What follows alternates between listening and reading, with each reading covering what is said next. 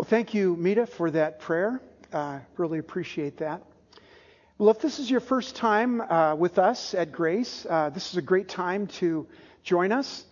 Um, beginning a brand new sermon series entitled It.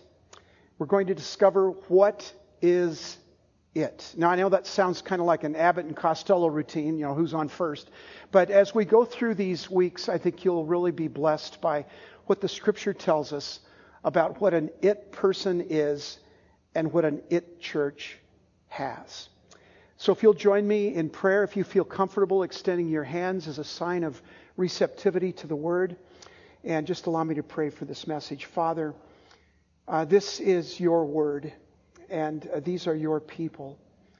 I pray, Lord, that there would be a co-joining, a marriage between your word and each listening ear, each listening heart uh, to this today. Father, may you help us discover from your word what it is to be a person that has it and what it is to be a church that has it. That's my prayer.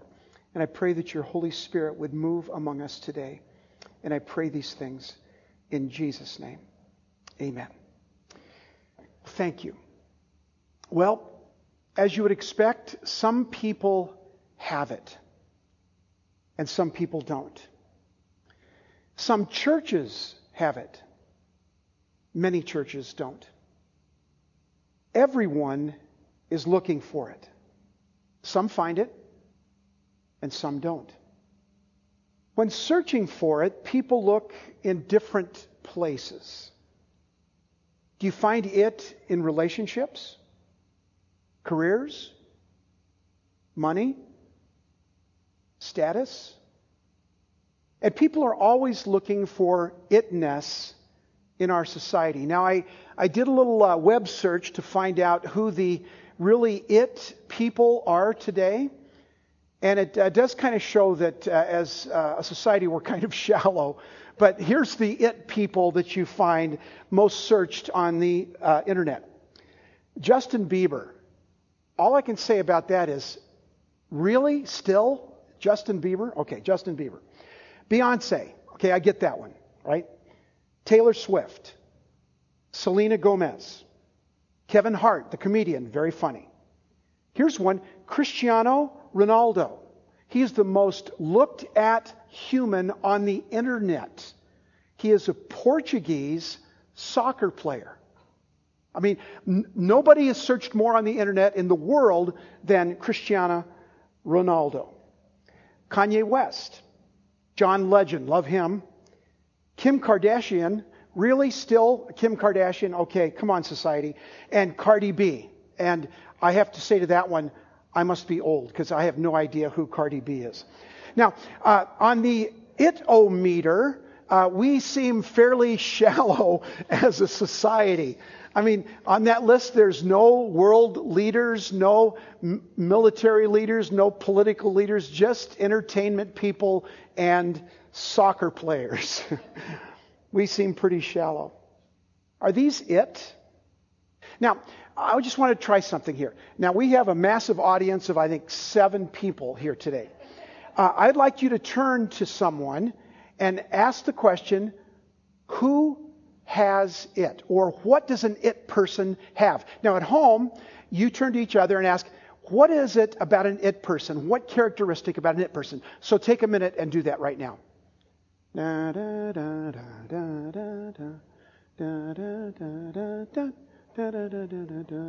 Okay, that's enough time. Okay, out in this audience, what does an it person have? Mrs. Cross. Charisma. Good. Something else. Yes. Impact for either positive or negative. Impact for positive or negative. Money. Money. Yeah. And as we discovered, uh, you just have to be a beautiful person or have beautiful talent, right? Um, so that is kind of what our society sees is an it person. Charisma, innate leadership, beauty, athletic ability. What about a church or a ministry? Do you know a church that has it? Does our church have it? A church that has it, I believe, is a church that is alive, dynamic, teeming with life. And as we all know, some churches have it and some churches don't. Some churches are dead, they're lifeless. Did you know that approximately 5,000 churches close every year in America? By now, you're probably asking the question, and you should be okay, what is it? Uh, Dwayne, give us the answer. Well, get out your note paper and your pencils and take, get ready to take notes. Here's my answer, and it's profound. I don't know. In fact, I mean, I have some ideas, I have some thoughts, I've been searching scripture, so I have a lot of things going on in my head, but the actual answer in one word is I don't know. I have ideas, opinions. Now, here's what I do know. If you've ever been part of a ministry or a church that had it, you know that you were part of something special, right? In other words, you know it when you see it. And it was an awesome work of God that could not be contained or harnessed. And often, it couldn't even be explained. Now, let's look at our history a little bit in the United States. Uh, going back to the Great Awakening, 1740 to 1750 approximately, the great Jonathan Edwards, you know, uh, you know, uh, he would preach. And by the way, Jonathan Edwards was not much of an orator. He couldn't hardly see, and so he would go like th- he would look at his notes like this the whole time.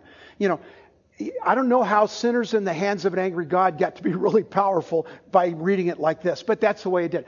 But what it was happening was thousands of people, especially on the East Coast, thousands of people were being converted to Christ during this first great awakening. And then there was another second great awakening in 1880, and, and this was influenced a lot by George Whitefield and others from Europe. But uh, another great awakening where hundreds and thousands of people came to Christ, a pouring out of the Holy Spirit. And then 1906, the Azusa Awakening. Anybody ever heard of that? The Azusa Awakening? Okay, this was actually started by William Seymour, an African American preacher in Azusa, California. There were seven men sitting around studying the Bible, praying, being together. And the way they described it was that each of them was hit by a lightning bolt, knocked them out of their chairs. Now, whether you believe that or not, that's what they all said. And from that point on, for 15 years, the power of the gospel and the power of the Spirit infected Southern California like nothing or no one has ever seen. And most recently, in my day, starting in 1965, this uh, modern day Jesus people, hippie movement, Chuck Smith, Calvary Chapel movement all kind of happened all around the same time. Uh, this was a powerful time when, again, hundreds and thousands of especially young people were coming to Jesus from 1965 to about 1973. And an amazing outpouring of the Spirit. When you see it, when you experience it, you know it's real. At our last midwinter conference back in February, uh, we were talking about in one of the plenary sessions, talking about how that 95% of all churches, all Christian churches, uh, Protestant and Catholic, all churches are declining. 95%. 5,000 churches a year are closing their doors. There's only a couple of denominations that show very modest growth. And I will say, and I'm proud of this, that the Evangelical Covenant Church, along with the Assemblies of God, those are two of the very few churches that are showing some growth. They're not declining, some modest growth.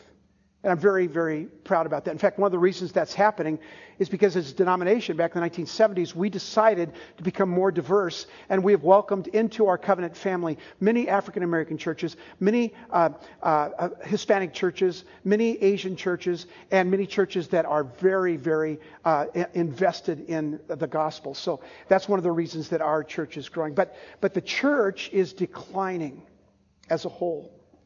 So we need to look at what it is, what it is in the church, and what it is in your life, in your personal life. So, in the coming weeks, and I'm going to need your help with this, we're going to be investigating what it is, and we're going to find out how to get it, how to find it, how to embrace it, and maybe the most important thing, how to keep it as individuals and as a church. So we're going on an IT crusade, and along the way, I'm going to need your help. Uh, I'd like to know what you feel about what it is to be have an it person in your life, or what it means for you to be an it person. What does it mean to have an it church? I'd like to hear from you. Uh, emails, uh, texts. Uh, send them to me because I'll be using some of those comments in my sermons in the future. So I need your help to find out what it is. So let's dig in and let's look at the most important part of itness. The question is this Where does it come from? Think of some things that cannot be observed directly, but can be seen only indirectly or by effect. When Sherry and I were in Sedona, we were in this, um, I guess they called it what, a boutique hotel? Uh, they call it that when they don't feed your breakfast, okay? So uh, that's where we were. We were on the third story, and our little deck looked out over these amazing, were they pine or cypress trees? Uh, they were all kinds of trees and the mountains, the red rocks in the back. It was amazing. It was beautiful. But there were times, uh, I think yesterday morning or the day before, we were out there and the wind was blowing and those trees were just going like this. Now, we couldn't see the wind, but we could see the effects of the wind. Or how about gravity? Uh, when I was in the sixth grade, I was playing Tarzan and I fell out of a tree and I broke my arm. And uh, I learned my first real good lesson about gravity. Can't see it, but you know it's there. Or how about freedom? Or how about um, COVID 19? Can't see it unless you're a microbiologist, but we certainly see the effects of it, right? Magnetic force field, truth, in spite of what Jack Nicholson said, you know, you can't handle the truth. Infinity, the Spirit of God, it. Things you can't see, but you know are there. Listen to what John, the gospel writer, wrote in John chapter 3. The wind blows wherever it pleases. You hear its sound, but you cannot tell where it comes from or where it's going. So it is with everyone born of the Spirit. The most important factor in being an it person or an it church is the Spirit of the living God. The presence and the power of the Holy Spirit in your life, in my life, and in the very life of a ministry or a church. The Spirit of Christ within us. How do you know when a church has it? When uh, my freshman year of college, uh, I graduated from high school in 1966. I started college uh, the following September, actually the following late August. I was still just 17 years old, didn't turn 18 till uh, September 7th. But here I am, a 17 year old college freshman, and I decided that I needed to figure church out. The church I grew up in was very legalistic, very, um, very um, kind of unkind towards anything that they didn't believe was right uh, very graceless, and that's the church that I grew up in. And I just knew there had to be more. My parents told me there was more. And so I decided I was going to go on a church hunt and find a church just for me. Not for my family, not from the church I grew up in, but a church for me. And so I went on a search. Let me tell you about two of the churches I visited. The first one was a very large Presbyterian church, not too far from the San Diego State University uh, College campus.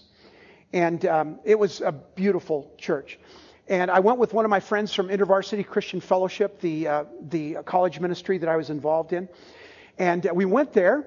Now, this was back in the day, 1966. I had long blonde hair. No comments. I had hair. I mean, I was, I was, you know, Fabio before he existed. So, you know, this long and blonde hair. And so we went to this place and we just had jeans on and t-shirts and like that. And you should have seen the way these people looked at us. I mean, we did not dress right. Our hair was not cut short enough. I took a little New Testament with. My Bible was obviously not big enough. No suit, no tie, and here was the worst part we weren't wearing wingtips. For the last hundred years, if you were at church, you wore wingtips. And so we went to this church. They all looked down on us. By the way, not a soul said anything to us. We were ignored. These dirge like hymns, oh Lord, put me to sleep. It was a dispassionate, uninteresting sermon. Ritual that was unfamiliar to me. I was raised in a very low church. This was kind of a high church. Everything was unfamiliar. Everything felt wrong. But listen to this. They had everything. At least that you think you should have as a church. They had the facilities. They had staff everywhere, all in their suits and ties and wingtips, I might add. Uh, they, they had programs. They had a huge budget. They had the best of everything. But they did not have it.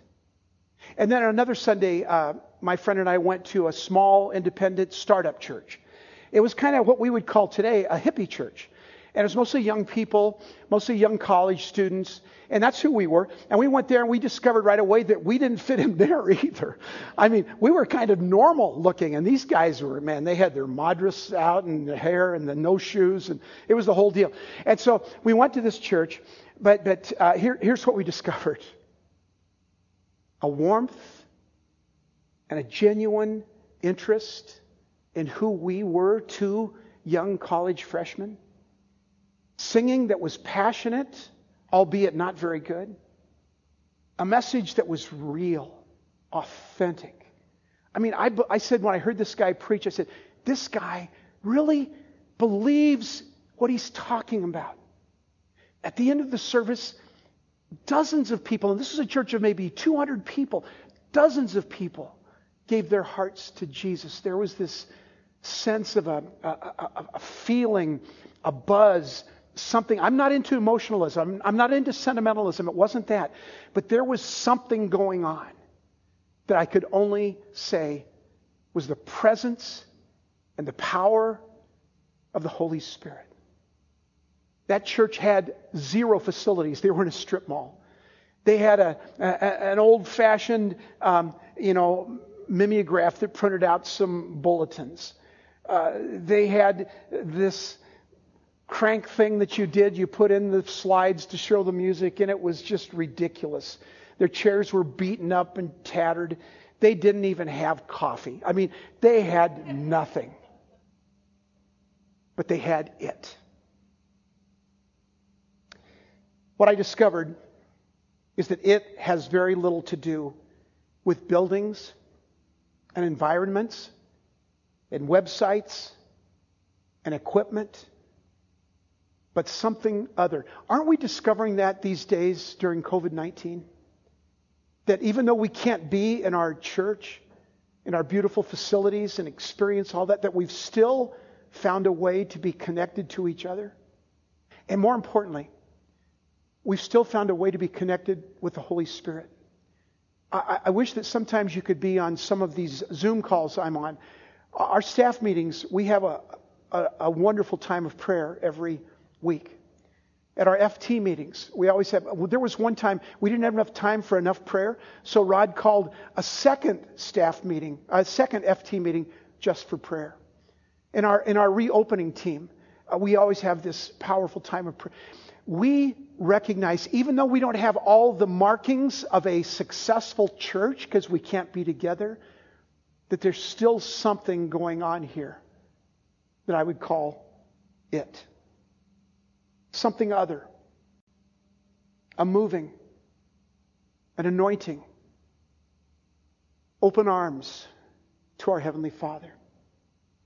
The presence of the eternal, life changing Spirit of the living God. Let me pick out a few biblical examples for you. Samuel spoke to the prophet, Samuel the prophet spoke to Saul, and this is what he said The Spirit of the Lord will come upon you in power, and you will prophesy with them, and you will be changed into a different person.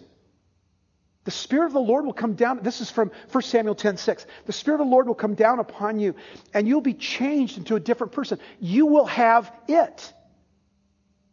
How about Ezekiel 11 19? I will give them an undivided heart and put a new spirit in them. I will remove them uh, from them the heart of stone and give them a heart of flesh. An undivided heart. That Presbyterian church that I visited, they were waiting for brunch. That hippie church I visited, they were waiting for the Spirit of God to fall upon them and to young people being saved. It, an undivided heart. In 1973, um, Sherry and I were married in 1970. I was a youth pastor then. I had a degree in mechanical design engineering and decided to go into the ministry. Uh, go figure. And um, for the first two years, I was a small church as a youth pastor. Then I was called to Mount Miguel Covenant Church as a pa- youth pastor. and within a year, uh, something happened. And, I, and I'll be very honest with you. I think it had almost nothing to do with me. I mean, I was a willing servant. I had no biblical, I had no Bible education. Again, my degree was in mechanical design engineering. But I loved kids and I wanted to be a servant. And so we used to have these Wednesday, remember these, honey? We used to have Wednesday night Bible studies in this dark, dank, dusty basement of Mount Miguel Covenant Church. Uh, you know, not very big, probably 20 by 20. And every Wednesday night, we would cram 50 to 60 high school kids in that basement. And I'm telling you, I don't know what happened. But every Wednesday night, we would open the scriptures. I remember we studied Matthew for a year. We'd open the scriptures, and the Spirit of God would just move. There was not a Wednesday night where several teenagers didn't come to Christ. Not a single Wednesday night. It went on for a year. You say, well, where did those kids come from? They came from our kids that invited their unchurched friends and their unsaved friends and their druggy friends and their shoeless friends, and they invited them to come. Come to this. We're having a Bible study. That sounds boring. Well, come and just check it out. And the Spirit of the living God fell upon that place every single. Again, I don't know really what happened, except that God desired to pour out His blessings and to pour out his spirit on that church. Listen to Joel 2:28. And afterward I will pour out my spirit on all people. Your sons and your daughters will prophesy, your old men and, will dream dreams, and your young men will see visions.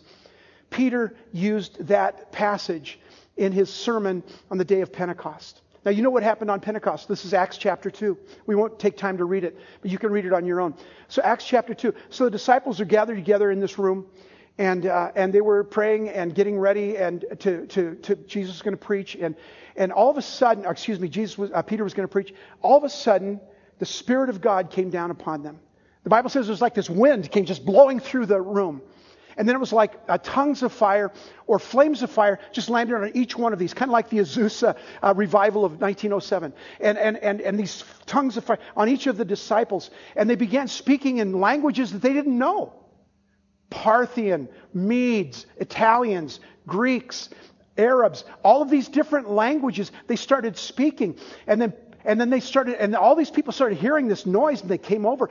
This guy's telling me about Jesus in my own language. And this guy's telling me about Jesus in my own language. And, and the, people were just amazed. And Peter got up and he preached the most powerful sermon about how that Jesus died and was resurrected and that you can be saved by knowing. And at the end of that message, listen to this. The Bible says that 3,000, and in those days they only counted men, 3,000 men, probably six, seven, 8,000 people, including women and children, gave their hearts to Jesus on that day. That's the power of the Holy Spirit. That's not great preaching. That's not doing the right thing, being in the right place at the right time. That's calling upon the Holy Spirit to come and make a difference in people's lives. The Spirit was poured out on every believer. And we find out in the book of Acts that when you give, say yes to Jesus, you are inviting not just Jesus into your life, but the Holy Spirit into your life. You don't have to have a second act of grace. When you say yes to Jesus, you get all of God. you get all of Him. Listen to Romans chapter 8. For all who were led by the Spirit of God are children of God. You received God's Spirit, listen, you received God's Spirit when He adopted you as His own children. When you said yes to Jesus, you received God's Spirit. Now we call on Him, Abba, Father. For His Spirit joins with our spirit to affirm that we are God's children. At the moment that you say yes to Jesus, you have the Spirit of God within you. So that begs the question why is it that sometimes you don't feel like you have it? Why is it sometimes you don't act like you have it? The Spirit of God is alive in you. 1 John 4:13. We know that we live in him and he in us because he has given us his spirit. Christ in me. Christ above me. Christ below me. Christ beside me. Christ before me. Christ behind me. Christ within me. It people are people who not only know they have the Spirit of the living God in them. They live it. They surrender to it. They say yes daily to the Spirit of God filling their lives. And how about a church? Well, 20 years ago, uh, last March, I was uh, lying on a sofa in Plymouth, um, Arizona, Plymouth, Minnesota, uh, I had just been recently uh, reordained by the Covenant Church after my gambling addiction, and um, I was ready to receive a call from a church, waiting for the phone to ring. Didn't ring very much, right, honey? There was one church that called me from Kansas, kind of a small church, and the problem with that is that it was a church from Kansas, right? No, that's not true. Uh, it just wasn't a good fit for me, but I wasn't, the phone wasn't ringing off the hook. And then I get a call from this church in Chandler, Arizona, a church of 30 people in a strip mall. And they don't have any money, and, uh, and they don't, their facilities are really weird, and uh, it wasn't much. But when I remember talking to their search team, and I remember thinking as I asked questions like, how, how passionate are you about reaching the lost in your community for Jesus. And I remember hearing some of them talk, some of them with tears. That's what we've always, that's what we desire more than anything. We desire that God's Spirit just pours out on this little church and that we make an impact for the kingdom of God. And I remember thinking that. I said, well, this doesn't make any sense at all. They can't even afford my salary. They said, we can pay your first three months, but after that, we're just going to have to see where it goes. But Sherry and I moved out to Arizona, to Chandler, Arizona, this little strip mall next to Floridino's on Alma School in Galveston. And, um, and we started meeting with these people. And um, I remember that early on, we said, um, that some of the people said, listen, uh, we, we don't know really how to do this church growth thing, but we will do anything to win one more pe- person for Jesus Christ.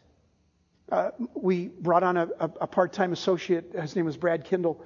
And Brad and I sat down. We said, okay, what do we, how do we want to strategize to build this church? And Brad said something so simple and so profound. He said, let's just be a church that looks like Jesus. Let's be a church that looks like Jesus. Because if we look like Jesus, we're going to be loving people in such a way, serving people in such a way that they will ask us why. And we will tell them why. It was an exciting time.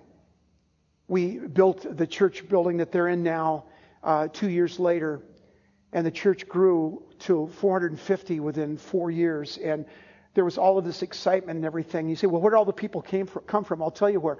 People that were touched by the Spirit of God invited their friends to come to the church, just like that hippie church in 1966 people that knew that God was alive was inviting their unsaved friends, their unchurched friends, their business associates, their schoolmates, come to church. Well, it's just a little church. We're just in the strip mall. We're moving into a building, but it's not that great facility. Just come and be part and see what. And every Sunday, it seems like somebody was saying yes to Jesus. I remember one time we were still in the strip mall, and Donna Tafe, she's gone to be with the Lord now. She was a prayer warrior. And she loved prayer, and we had prayer every Tuesday uh, that for lost souls. It was a, a, wonderful experience. And one Sunday she said, "Can I give my testimony on a Sunday morning?" I said, "Sure." Donna, at that point we were running three services in the strip mall. We had like uh, 170 people, and there was only sat about 50 people. And, uh, and so we, uh, you know, we were social distancing without even realizing it. And, uh, and so we, we, she said, okay, can I give my test? So she did. And she got up there and she started to preach about prayer. And it was so boring. And I thought, oh man. And, and I, and uh, Brad in the back was going like this to Donna. Cut, cut. And she just go like that. Oh, Brad, you silly. And so she talked for an hour. And all I could do after it was over is say, thank you, Donna. Let's have the benediction. My sermon went out the window, the music, everything. And I thought to Brad, I said, what a total waste of time. What this was just ridiculous.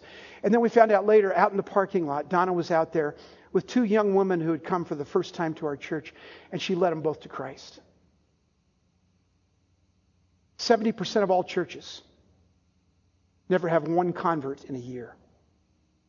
I want you to hear that again. 70% of all churches, Catholic and Protestant, never have one convert in the year. The Spirit of God poured out upon people and poured out upon a church means everything. When I was a, a, child growing up in Crest Community Church, it was that, that was the legalistic church I told you about. There was an old uh, curmudgeon, uh, Worden Conway, a lawyer, severe man. But, and one word he always used, I, I thought was a wonderful word just because I like to say it. Okay, how many of you have used or heard the word unction? Okay, yeah, four people. How many use it daily? Okay, none of us. Yeah. unction, okay? Uh, what it means is the anointing of the Holy Spirit on an individual. It's one of those, I can't manufacture it, but people know it when it happens. Paul experienced it in Thessalonica. He said, Our gospel came to you not only with words, but with power, with the Holy Spirit, and with deep conviction. That word deep conviction is the word translated unction. 1 Thessalonians 1 5. Unction. The real, transparent, transforming, honest, Allow the Spirit of God to come through you. Unction of the Holy Spirit. You can't manufacture it. But the Spirit is already within you. So you can fan it into flame by simply being obedient, by simply being a servant, by simply saying, I surrender my will, my all to the Spirit that lives within me.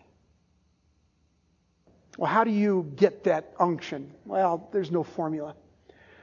I do know that it has a lot to do with my time alone with God.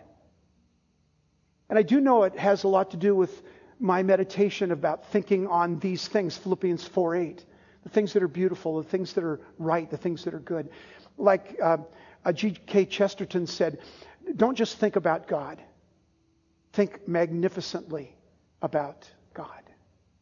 It's about prayer, scripture reading, meditation. All these things help that unction be flat, uh, uh, fanned into flame. Oh, certainly, we have to remove hindrances. If we have any blocks in our soul, we need to confess those sins. And, but there has to be that openness to the Spirit of God. So, when we were in um, San Diego, we were up in Escondido actually at a timeshare. And uh, one evening, uh, this was a timeshare was Sherry and I, our son Nathan, who now has moved to San Diego to go to a school of ministry, and then his three uh, children, oldest children, Jaden's 22, Tristan's 20, McKenna's 18. All three of them in college in Georgia, and each of them brought their significant others. Okay, so six young college students, Nathan, Sherry, I, and these two condos. And it was crowded, but it was pretty amazing to have all these kids around. And then one night, my nephew Aaron, I told you about Aaron a few weeks ago, the guy that was in prison, that was transformed by the power of the Spirit of God. He was there, his girlfriend, his mother, my sister Colleen, Nathan. We sat around in a big circle and we did the examen. And the examen is an ancient practice, an ancient spiritual practice that uh, you invite the presence of God into your group, into your circle. And then you have you start out by just telling people, you know, share what is it that gives you life today? And what is it that takes life away? Well, we never got to the takes life away thing. because as people started sharing, our son started sharing and just broke down in tears. Aaron, uh, this guy that uh, has had his life completely transformed by the power of the Holy Spirit, and these kids, and they all just kind of poured out their hearts. It was palpable. Presence of the Holy Spirit in that room, the unction of the Holy Spirit in that room. You can't manufacture it, but it comes when people surrender their lives and their hearts and their wills to the power and the presence of the Spirit within you. Calvin Miller said it this way The Spirit never comes as a result of effort, He comes as the result of a soul's desire. Soul's desire. Although it's undefinable, at least at one level, it has to do with the Spirit of God that is alive within me. And you say, well, how do you know when somebody has it? Well, you know, when the Spirit of God comes alive in you, the Spirit of God is wanting to live out the life of Jesus. And to live out the life of Jesus, Jesus made it very clear at the end of his ministry to the disciples. He said, uh, He washed their feet, He served them. He said, Now I'm going to go to the cross and die. And uh, he said, I want to leave you one word. I'm, I want to give you one new commandment, right? All the other commandments, they were good for their time, but this is one new commandment that just kind of takes over all the other commandments, and it's this I want you to love each other the way that God in Christ has loved you. I want you to love each other the way God in Christ has loved you. And how did God in Christ love you? By washing your feet, by literally taking your sins upon his shoulders and dying on the cross for you. That is a kind of love. That's not a puppy love. That's not a feel good love. That's not a romantic love. That's a love that gives and serves and says, I will do anything to help you understand how much God loves you. When you have it, that is the way that you live your life. Because God has claimed and told us that we are to love each other the way God in Christ has loved us. It always begins with you and me. Standing before a loving, grace filled, arms wide open before the Lord Jesus Christ, saying, Spirit of the living God, fall afresh on me. Jesus said it this way in Revelation 3:20, and I'm reading from the message. Jesus said, "Look at me. Right now, look at me," Jesus said. I stand at the door. I knock. If you hear me, if you hear me call, now listen, and open the door that's the door of your heart, I'll come right in and sit down to supper with you. Would you bow your heads with me, please?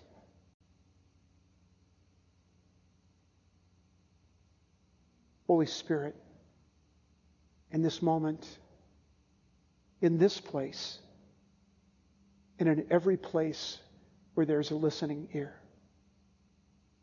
I pray that you would do your work right now. You've told us that when we, when we say yes to Jesus, that the Spirit of God comes to live within us. And right now, Lord, with open arms, with open hearts, we ask you to fill us with your Spirit. Fill us with your Spirit. Fill us with the love that Jesus showed to us, that we're to show to others. Fill us with the hope. Fill us with a sense of repentance and forgiveness and renewal and restoration. Fill us, Holy Spirit. Fill us.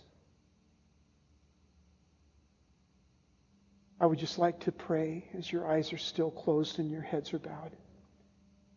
If there's someone uh, in our audience today listening that has never said yes to Jesus, and so some of this message even sounds a little bit weird, a little bit foreign, but if there's someone, now, now if you're feeling something right now, that's probably the Spirit of God talking to you, saying, Come unto me, all you who labor and are heavy laden, and I will give you rest. If you hear that voice of God in your life right now, I just want to give you a simple prayer you can pray. And it's this Dear Lord Jesus, come into my life. Forgive me of my sins. Help me to walk in the light and life of Jesus. Grant me peace that I've probably never known in my life. And most of all, Lord, allow the Holy Spirit to come into my life and fill me and fill me with light and life and abundance and joy, all of the things that you promised to your children. And so, by faith, even though I just have a small amount of faith, the size of a mustard seed, by faith, I say yes to Jesus and I receive him to my heart and to my life right now. I pray this in his name. With your head still bowed. I just want to give you a moment if you just need to do some work with the Spirit of God, calling you, searching for you, calling your name. I just want to give you a moment of silence just to have time to let the Spirit speak to you.